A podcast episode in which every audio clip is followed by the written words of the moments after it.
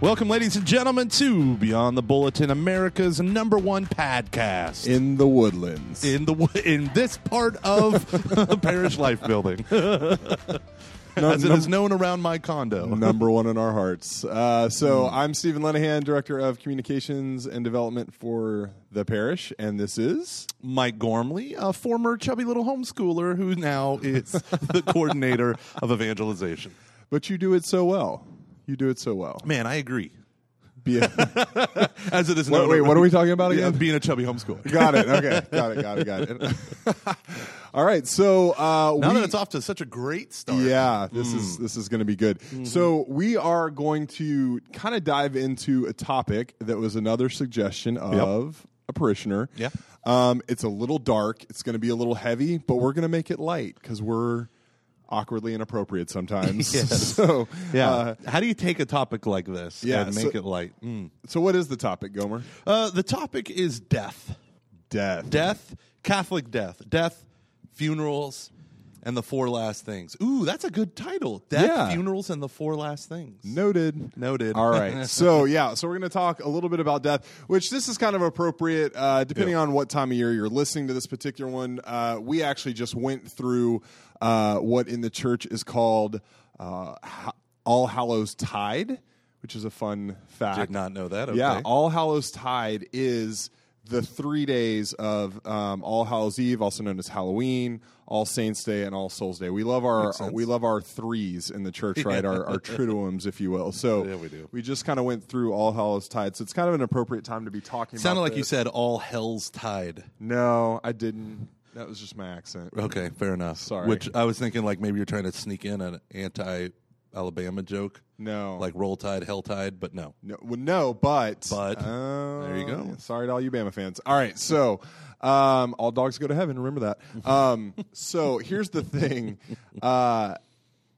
The reason that, like, All Hallows Tide is it's at the beginning of November, but it's also interesting because on the liturgical calendar, November is where we're kind of wrapping up the liturgical year. Yeah, so ordinary time. You start to hear in the readings a lot more discussion about the end times and preparation for that sort of thing as we get closer to the solemnity of Christ the King, which is the last Sunday before Advent begins, and then we kind of reset again. Yeah, and Advent, for those of you who don't know, the Church gave us the modern calendar. It's called the Gregorian calendar after Pope Gregory the Great.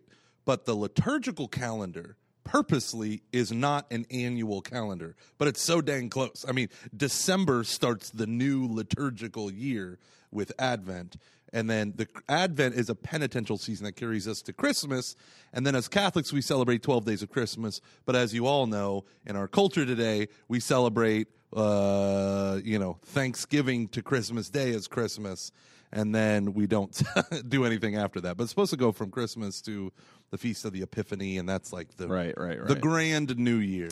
But you digress.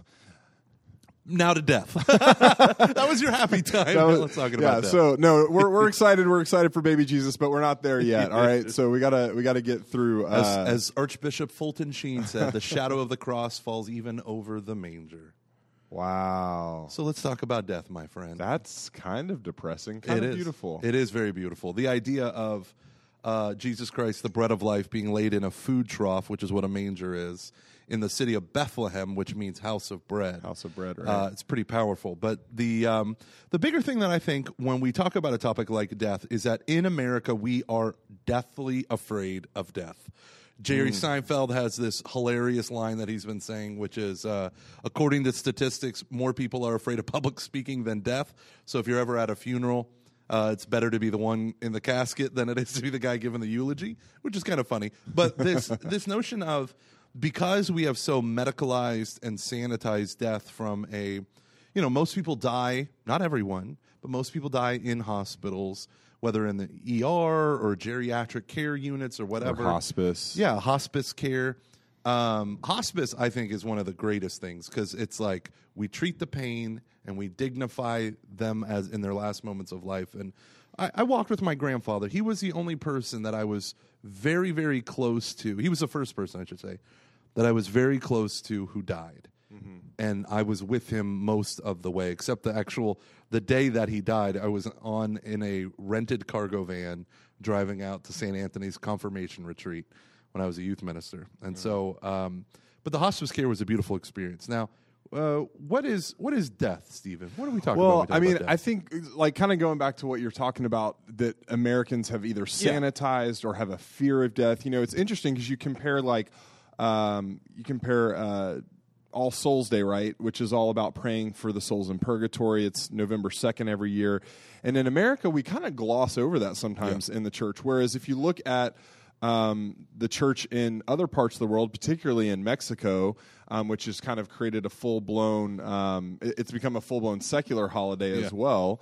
In Mexico, they celebrate the Day of the Dead, as they call it. And, you know, it's a beautiful thing because they feel like on All Souls Day, they are connected with their deceased relatives. If anyone's ever seen the movie Coco by Disney, came out a year or two ago. It is my favorite new Disney movie. I talk about it all the time in the office. I sing the songs occasionally if anyone's listening. Just Elizabeth Ricard, yeah. She actually sings them too, so it's fun. We sing back and forth across the hallway. But what I love about that movie is the idea of Day of the Dead in Mexico is that it takes this idea of death. And while it is such a final thing for our earthly bodies, death is not the end for us as Catholic Christians, right? It's really the beginning of new life in eternity, hopefully with our Father in heaven, but maybe we got to go through the penitential eternal car wash, as I call it, of purgatory. And hopefully it's not an eternity separated from God, which is what we know as hell. So I think that there is a sanitization of death and a fear of it. No, we don't want to talk about these things. It's kind of taboo, whatever it is. Yeah. But I know this from personal ministry with people on their deathbed. If you have a loved one who is nearing death, or just in the future when someone comes close, because there's such a fear of talking about it, oftentimes people will describe sociologists and stuff. I have a friend one of their big things is death, dying, and bereavement. Because it's such a taboo topic, the person dying can feel isolated from family members who don't want to face reality, because it's awkward or uncomfortable or whatever, or they're just trying to comfort. And when they don't do this, priests will tell me that then people don't want to call for last rites and viaticum, which means food for the journey. We received the Eucharist one last time. They don't want to do that because they think now you're giving and you're going gentle into that good night, and you're not raging against the dying of the light. But that's not a good thing. The church has always cultivated a devotion to St. Joseph, patron of the dying. Why is he the patron of dying? Because Scripture doesn't record his death. Some traditions hold that St. Joseph, the foster father of Christ, was an older man who married Mary. Western tradition tend to focus on he was a younger man. But when Jesus' public ministry begins, Joseph is nowhere to be found. So we know he died in that... Typical dad. Typical man. When there's work to be done, he's gone. He's hanging out in the man cave in Nazareth. Literally. But the idea is... See, this is how we make it fun. But the idea is he died in the arms of Jesus and Mary. What better death could there be? So you pray to St. Joseph for a good death. And that you die the way he did in the arms of Jesus and Mary. Yeah. And beautiful. Thus, in the arms of the church. And I remember when I heard that, I was praying for a good death. How bizarre is that? But think about the Hail Mary. Pray for us sinners now and at the hour of death. Yeah. Yeah, and I what's interesting is for me, I saw all my grandparents pretty much kind of at the end of their life and saw what that's like at the very end. The only time I've ever actually been in the room with someone at the moment of death was my own father. He passed away in 2011. And, you know, anyone who knows me or particularly at that time knew me knows that experience in my life was one of the most profound spiritual experiences I've ever had. Yeah. You've shared it with us. You think about I've been on so many retreats, been to adoration, been to masses all over the world. Been to papal masses with the popes, all these different things, all these different pilgrimage sites. One of the most profound spiritual experiences I've ever had was praying the rosary after my dad had received viaticum and confession, all these things. and sitting and kneeling and praying while he took his last breath. And for me, it was a powerful experience because I felt like at that moment that there was a presence of the Blessed Mother, of the angels and the saints in heaven. And I don't know how to describe it. I know it sounds kind of weird, and that's kind of my own private revelation of the experience. But it was a profound moment. And what was also interesting was, in my family, you know, I'm the like the churchy one of my four siblings, yeah. Like because I've worked for the church, that sort of thing, and so they were all kind of like looking at me like, well, you know, Stephen, are you gonna like lead us in a prayer kind of thing? And I didn't really have the words. I was going through what they were going through. Right. I was grieving in that moment too, and experiencing the sadness and all that sort of thing. But what was beautiful was being able to fall back on the prayers of Mother Church in that moment, and not having to have the words because.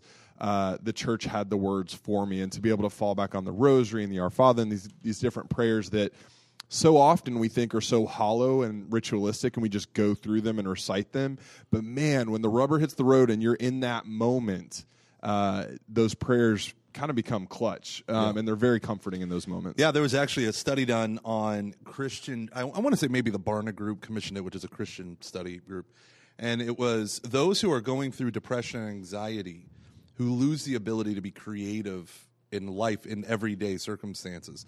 The way they get through, they said that actually those who come from a liturgical tradition, so Catholics and Anglicans and Episcopalians and even Presbyterians, who have a storehouse, a treasury of memorized traditional prayers, they actually fare better in those circumstances because they don't feel like they have to make something up or say the right thing. They just turn to what, you know, the prayers of the church. And so there's a great quote. I think one time, or there's a tendency in Christianity that where we can kind of minimize death. Yeah. One of the parishioners kind of talked to us about this, sent us an article, and it was about the old Latin Requiem Mass and how the priest wore black, and it was a poignant moment of suffering and of confronting death as the last enemy of humankind, right? That death is something evil that is a consequence of sin. And so the idea is the old Requiem Mass was we pray for the soul of the deceased so that they could be loosed, hopefully that they'll make it to purgatory or be loosed from purgatory into heaven for all eternity.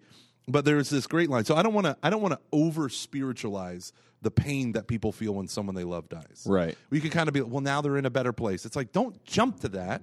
Now they're an angel. Yeah. You are not an angel. You are not an angel. You don't become an angel. An angel is an entirely different being. That's right. Right. If dogs go to heaven, they're still dogs. They don't become people. People don't become angels. Let's not get into that topic. Yeah.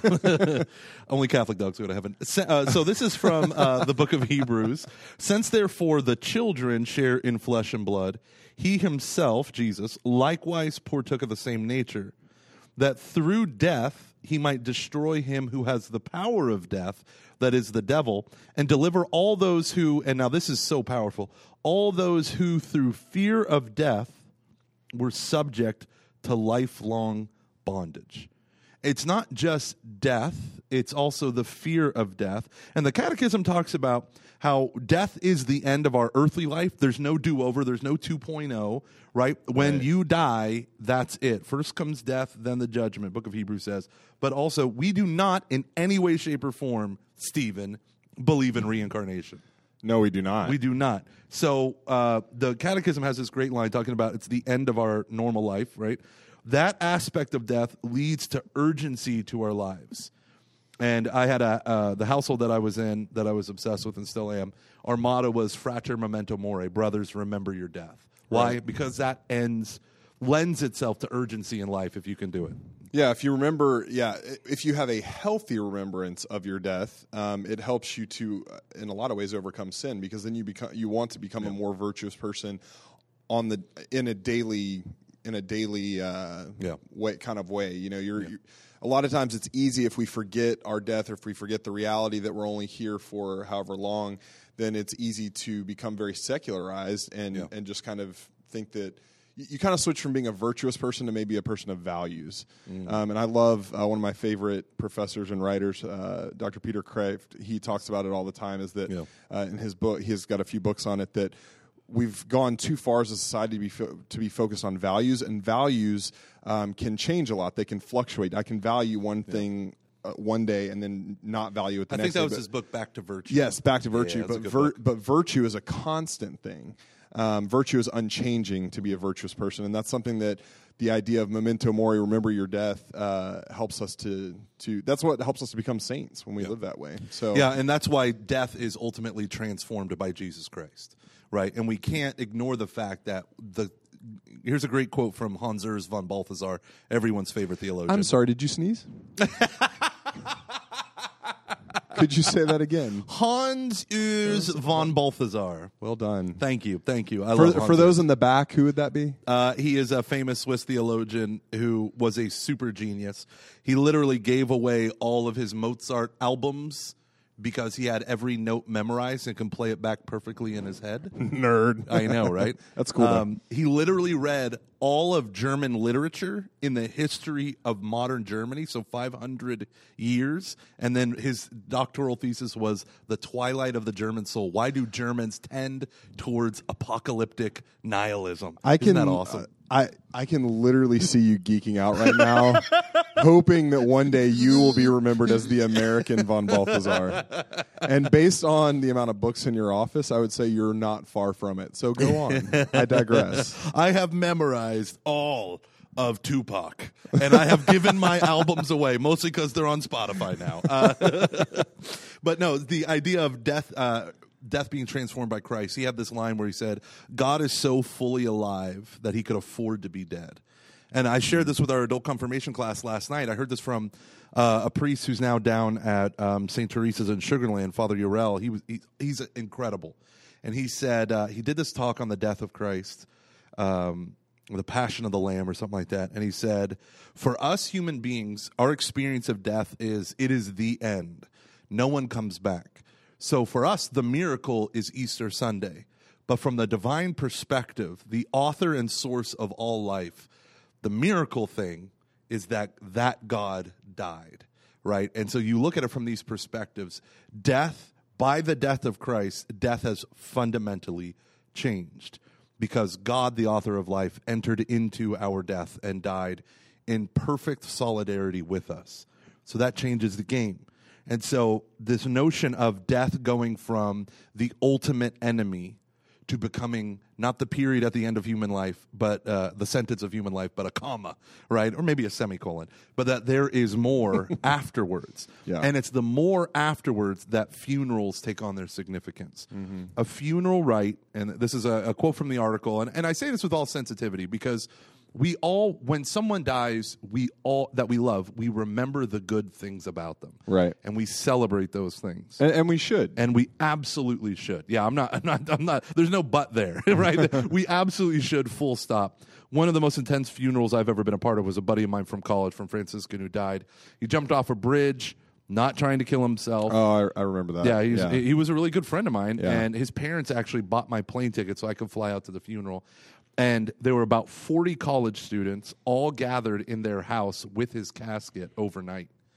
And we all took turns. I mean, we just wept and shared stories. And it's like an Irish wake. It was the most beautiful experience of my entire life because I felt in perfect union. I wept with those who wept, and I rejoiced with those who rejoiced. We told stories.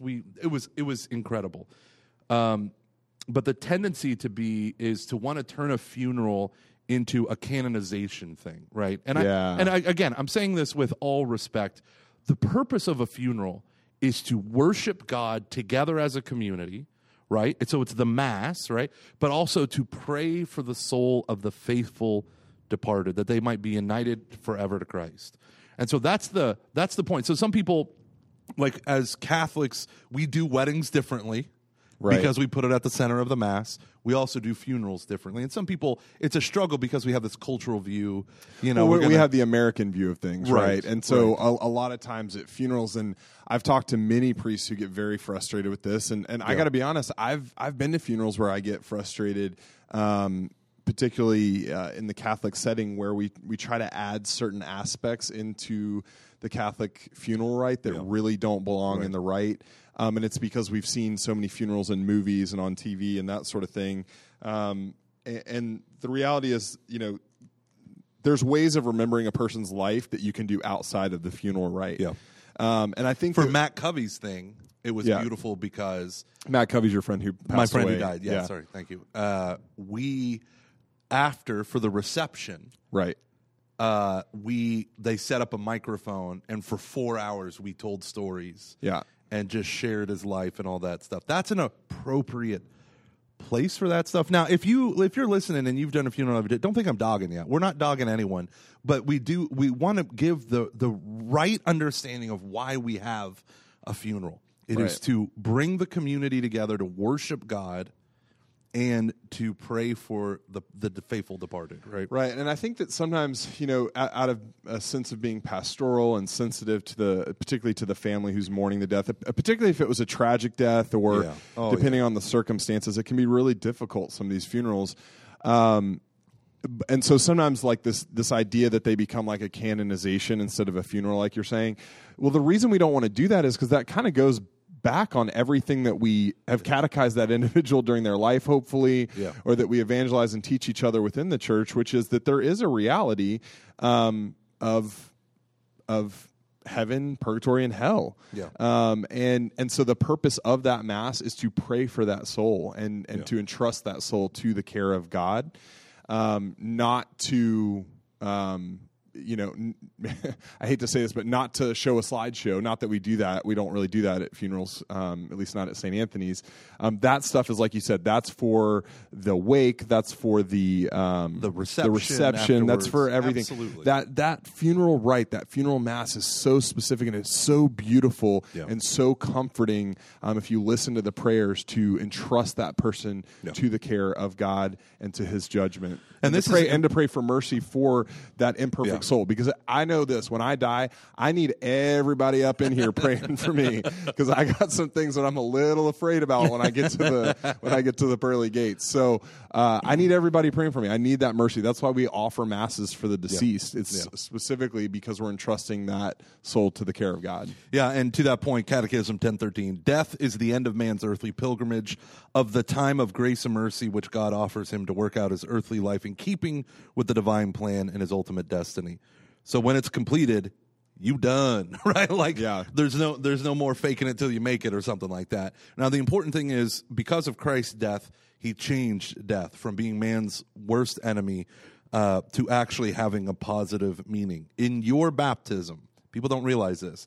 Baptism is first a negative thing and then a positive thing. St. Paul in Romans 6 says, do you not know that those of you who are baptized into Christ were baptized into His death? He says, so don't you know that if you've been united in a death like His, you shall rise in a resurrection like His. And so the idea of baptism is how we get inserted into Christ. This is why sacraments matter. It's not just about you as an individual believing in Jesus. Our faith is also ecclesial, so that means that it's a kingdom thing.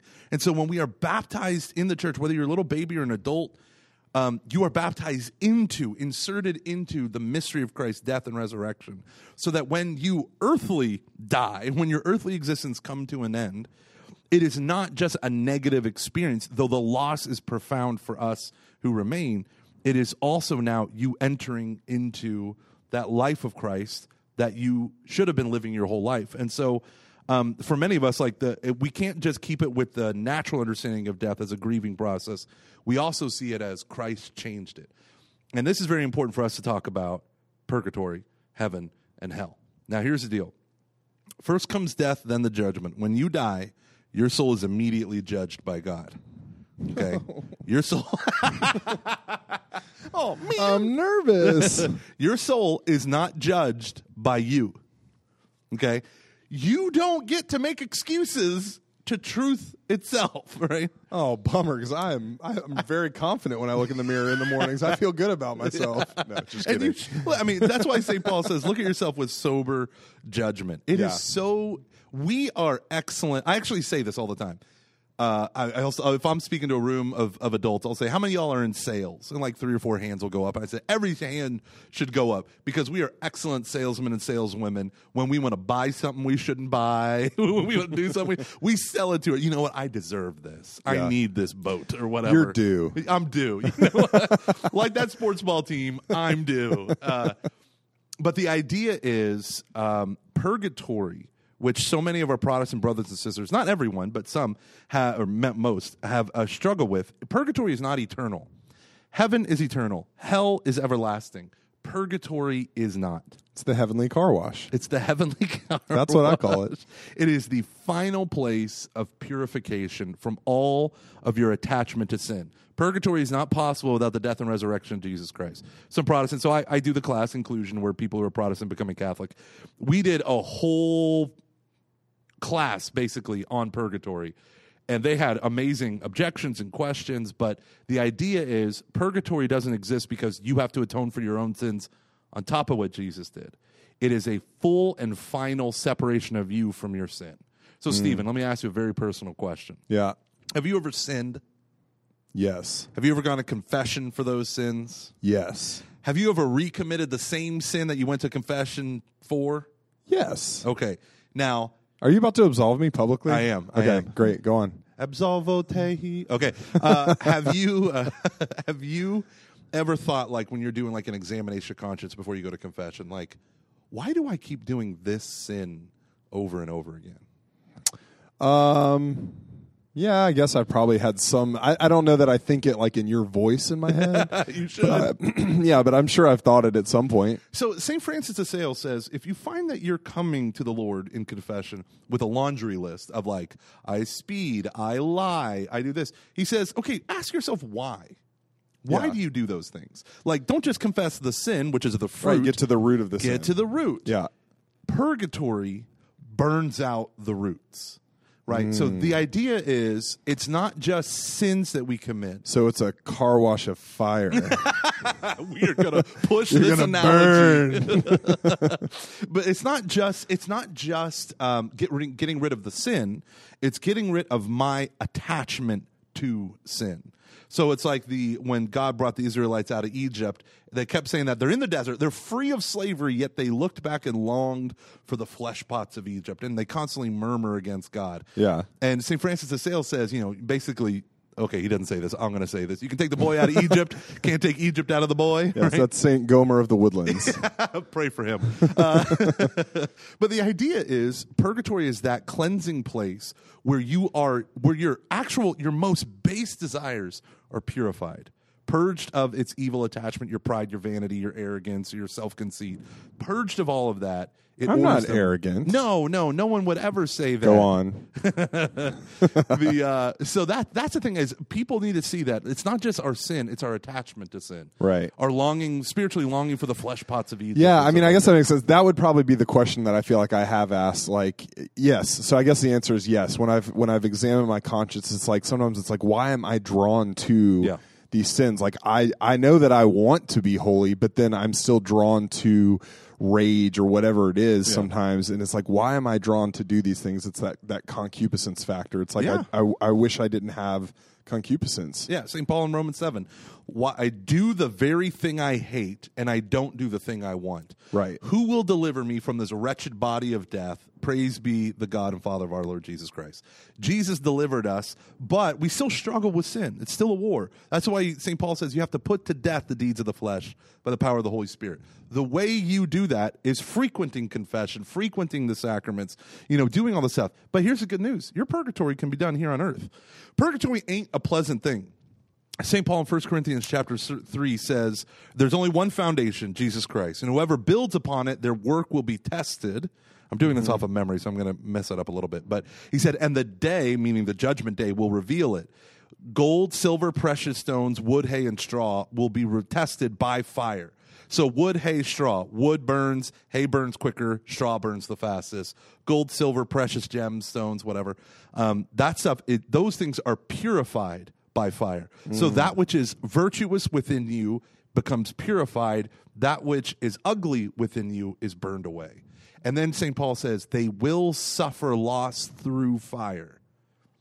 but they themselves won't be lost. So purgatory is only a way station. There you go. There's the scriptural reference right there. Yeah. Purgatory is the way station to heaven. Awesome. And it does not endure for eternity. Purgatory will one day cease. Which is why we have prayers in the church and devotions in the church that specifically pray for the souls in purgatory.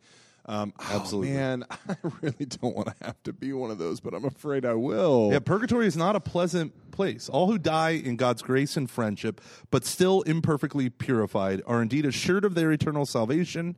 But after death, they undergo purification so as to achieve the holiness necessary to enter the joy of heaven. So, 1030, Catechism reference. So that's an important distinction real quick to make there is that the belief of purgatory, though, if you go to purgatory, you are going to heaven. Yes. There's no like, it's not like a, purgatory is not like a car wash where like at the end of the car wash, I love this car wash analogy. Car wash of fire. It's not like when you get to the end of it, like there's two directions you can drive out. You can either go left or right, heaven or hell. Like, no, if you're going through that purification, it is purifying you to enter into the kingdom of God in heaven. Yeah. There's a wonderful book by C.S. Lewis called The Great Divorce, and it is brilliant.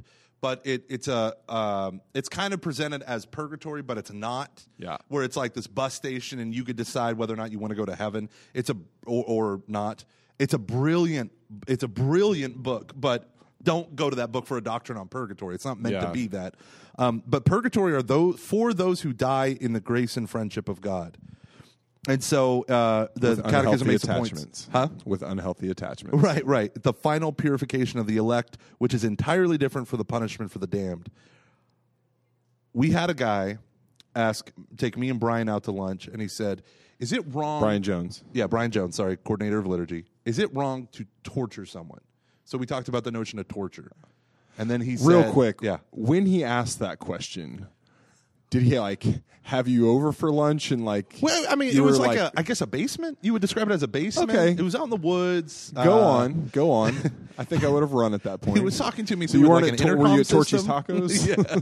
We were at Torchy's Tacos. So good. But he said, so why is it that God gets to torture people for all eternity? God doesn't torture people for all eternity would be my response to that. Okay. People torture themselves by choosing to be separated from God, right? I would say, yeah. So often, like the way we say it is people send themselves to hell. Yeah, you condemn yourself to hell. Right. You condemn yourself. Condemnation is out of our own self-obsession, really. And that, I think that's kind of an important distinction is that like God is all merciful, but He's also gives us a free will, and He's not going to force us to be in a relationship with Him. Do you know where like 90% of the church's teaching on hell comes from? Not Dante. Not Dante. Not Thomas Aquinas. Augustine. Not St. Augustine. Jesus Christ.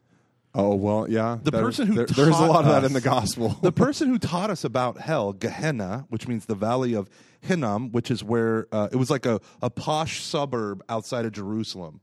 Prime real estate. You can actually still go on a bus tour past it now. Yeah, and it was a trash dump at Jesus' time because one of the Davidic kings would use it for children's sacrifice. They had an idol built there. It was horrific, and they turned it into a trash dump. That's why Jesus says... The unrighteous will go to Gehenna, where the worm doesn't turn and the fire doesn't die, right? Because they would just set fires to the trash. That's old world sanitation. You dump your trash in one area, then you burn it. There were continual fires. What does that say about the souls in hell? That they made of their life trash, right? That is epic to say. But Jesus is still judge. God is still the sovereign Lord of the universe. And so...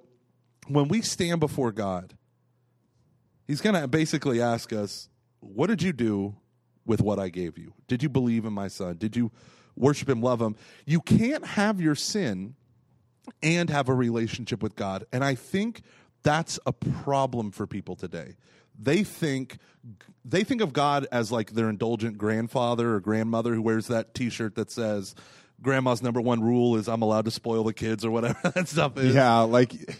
Yeah, exactly. It's like when you mess up and like grandma or grandpa's disappointed, but they still love you and they're still going to take you to Waffle House. God, you are such a Georgia boy. I love me some Waffle House. But God is a father, and his goal is to raise you up to full stature and maturity in Christ Jesus. Yeah. He's not here to indulge us. I think sometimes we sentimentalize the love of the Father, where we think it's like and to be honest, sentimentalism is bad. Okay, real quick, side note. Here we go. I really hate like when people like, oh, and I'm about to like get really judgy on a bunch of Christians, but like when people are like, that's like Abba, my daddy. Like, no, it's not. That's weird. I mean, yes, he is. Like, you mean when people like start their prayers like, daddy? Yeah, don't do that. Stop. Stop being weird, Christians. Have a healthy relationship with God the Father. I digress. Go on. But the idea is, so if you're suffering and you feel alienated from God, receiving the Father's love. Yeah. If you're afflicted, that comfort is amazing. And there's a reason why people identify with that approach, right? But we can't also lose sight of the fact that God chastises those whom he loves because he wants to make you a mature person. He's not here to indulge you. Right? He's not here. We pray for God to get rid of our suffering. God moves to use that suffering to make us into good people. Right. And so sometimes God will afflict us when we're too comfortable. But God always does discipline, making you a disciple. Yes, but God always does it with the eye to forming you into the person that he wants you to be. And it's always done in love. It's never spiteful. God isn't sitting there like, oh, those pesky humans enjoying their football games a little too much on Sunday, right? He's not doing that, but at the same time. So I say all this because hell is real. Yeah. And so this guy was asking me, he said, well, then why does God get to torture people for all eternity? I said, well, number one, who goes to hell? Those who have rejected God and his grace. Okay, those who have rejected God and his grace through whether mortal sin, rejecting the gospel, whatever it is, those who are unrepentant mortal sinners are in hell. So if you look at it from that perspective, you colluded with that judgment, just like you said. Self-condemnation. I send myself to hell. But here's the deal. You don't get to negate you. You want to be happy. That every human being wants to be happy. Right. We might think robbing, stealing, plundering, right, is what makes us happy. I don't know why I said plundering. I don't. Because you watched Pirates of the Caribbean yesterday. Because we're just talking to a city of pirates. We're in Pittsburgh, but it was a sports ball joke, huh? Good job. Go on. So the idea is, God made us for himself. What if I don't want God? I want me to be God. Well, I don't get to change that innate, deep down, though twisted, now human desire to be united to God. So if I choose anything but God, I will burn in the frustration of never being satisfied. St. Thomas Aquinas said, God alone satisfies. Right. You can drink a cold Coca-Cola or Coke Zero, let's be honest, on a hot day. It's very satisfying. Right. But it doesn't last. Pleasure doesn't last. Intellectual achievements, much better, doesn't last. Relational achievements, healthy marriage, family, whatever, great. But it's not perfect. Right. Only God fully satisfies. And what if you choose yourself over God? And someone would say, well, who would do that? We see it all the time. We do it every time we sin, in a grave way. That's right. Especially. That's right. So, I mean, I would never do that. But Steven's done it 3 times since we've been recording this podcast. I'm doing it right now.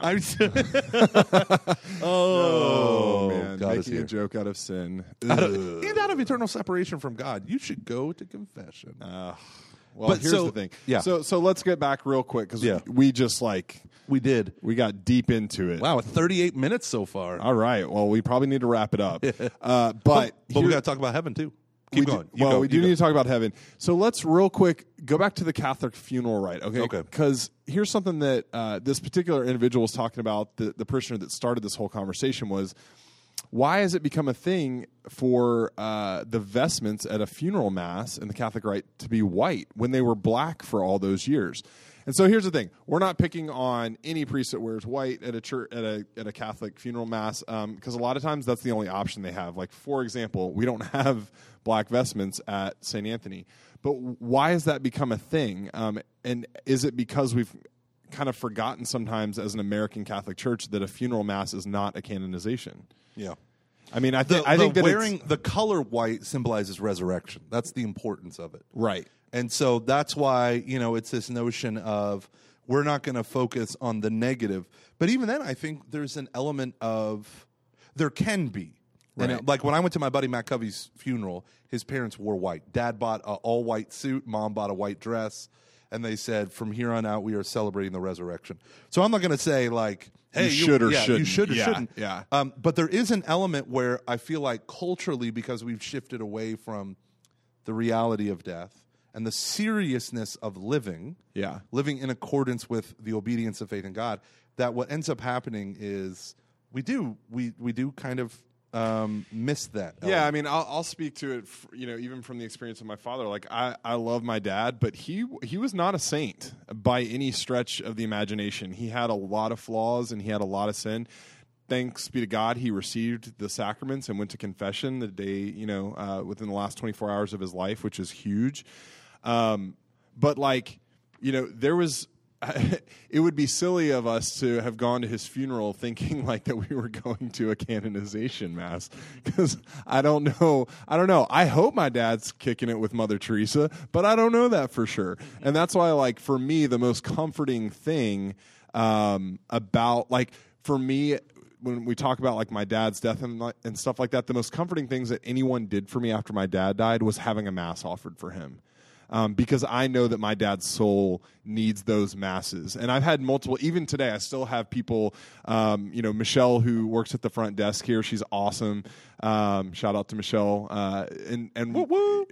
She remembered my dad's death anniversary and had a mass offered for him. Oh, that's awesome. Yeah. And so, like, those little things, they seem like little things like, oh, that's really nice. But, like, no, that really means a lot. That shows someone that understands the reality of heaven and hell and the reality of eternity, and so those are the little gifts that can go a long way in the healing process, I think, for people, if we understand and if we catechize ourselves better on death and final judgment and these last few things. So we've talked a lot about death, which is what this episode's about. Yeah. So cue the Coco music. No, just kidding. No, we're going to bring it up though. Now let's really let's talk about heaven, because I want to go to heaven. I can talk about heaven all day. I remember in the 90s, it was fashionable for people to complain about how I've never heard a priest give a homily about hell. And then Dr. Peter Crave said, I've never heard one on heaven either. Heaven, what is heaven? That's because they all go over 8 minutes. Just kidding. Sorry, Father. Heaven is a experience. Okay, what is heaven? Heaven is, number one, God's space. That's where God dwells. That is the throne room of God, if you think about it that way. Heaven, for us, is the union of a man or woman with God for all eternity in Christ Jesus. So what Christ accomplished at the Paschal mystery of his life, death, resurrection, and ascension, is applied to our lives, and we get to be united to God for all eternity. Heaven is not a pleasure banquet, a garden of earthly delights, all the things that were forbidden to man on earth, now we get to indulge in. So I say this because these are rival conceptions of the afterlife, right, presented by other religions. Right. Heaven is also... not annihilation of you as an individual, neither is hell. You are not annihilated. You still are you for the rest of for eternity. Which is a beautiful thing. God created you the way he created you because he loves you. He loves the way he created you. Yeah, so you are not absorbed into the divine nature. You participate in it through the Holy Spirit, meaning... Gomer, I'm so excited to hear that you are going to be you for eternity. So watch out, sinners! Wonderfully, beautifully, tragically Gomer. No, but so this notion of, like, it's not nirvana. Nirvana is not, heaven is not the... That's a Hindu teaching, right? Well, Buddhist, Hindu, whatever. I mean, it's this notion Eastern. Of there's this constant reincarnation until you finally get it right. Number one, that's not Catholic theology. That's a heresy called Pelagianism, where you have to earn it, right? Now you finally got it right. You get to enter into nirvana, where the ultimate lie is removed, that you don't actually exist at all, and you're just absorbed into the divine. That is what it is not. That is not true. Yeah. You are you for all eternity, perfectly, gloriously. In the what we call the beatific vision. The beatific vision. The beatitude in Latin means happiness. Mm-hmm. So your desire for happiness, though, because you're fallen, human nature, we often pervert it and make it about pride and arrogance. Your desire for happiness is fulfilled in heaven, not just physical pleasure. Right. If we get to heaven and we find out it's not the in one description, heaven as that banquet whereby we indulge in pleasures that here on earth were forbidden to us, such as having sex with virgins. Those. Did you just knock Muslims? I did, because their conception, though they use the phrase heaven, though they use the phrase heaven, is distinct from what Catholics mean when we say heaven. We mean the union of man and woman with God in Christ for all eternity. That's why Jesus says eternal life, right? It is a state of blessed happiness where we have perfect union with each other because we are all in Christ Jesus in the loving vision of God forever. We are 100% complete and satisfied. It is not that we get to eat a wonderful banquet with a lot of food, right? It's better than any sort of like earthly pleasure that we could think of. Yeah. It's better than sitting in a pile of eternal Reese's Pieces and never getting full, just eating them all day long. Right. And which would be awesome. Which would be awesome because that's my favorite candy. Please send all Reese's Pieces to 7801 Bay Branch Drive. Care of Gomer. Wish Martin Luther would have posted a 95 Reese's on the door. Huh? No, we got to wrap this up because I'm going crazy. You're going crazy. Heaven is for eternity. There is no sin in heaven. Your will, perfectly united to God, will mean that you will never desire for an instant to leave that will. And God is all merciful. Mm-hmm. The greatest attribute of God is his divine mercy. Actually, that's not true. It's his three-point shot. Really? The greatest attribute of God is his three-pointer. People don't realize that. It's very Trinitarian, though. I see what you did there. Thank you all for listening. Cue the Coco music. Hey, you know what? Go and sin no more because we're all going to die. Frater Memento Mori. All right. Adios. Thank you all.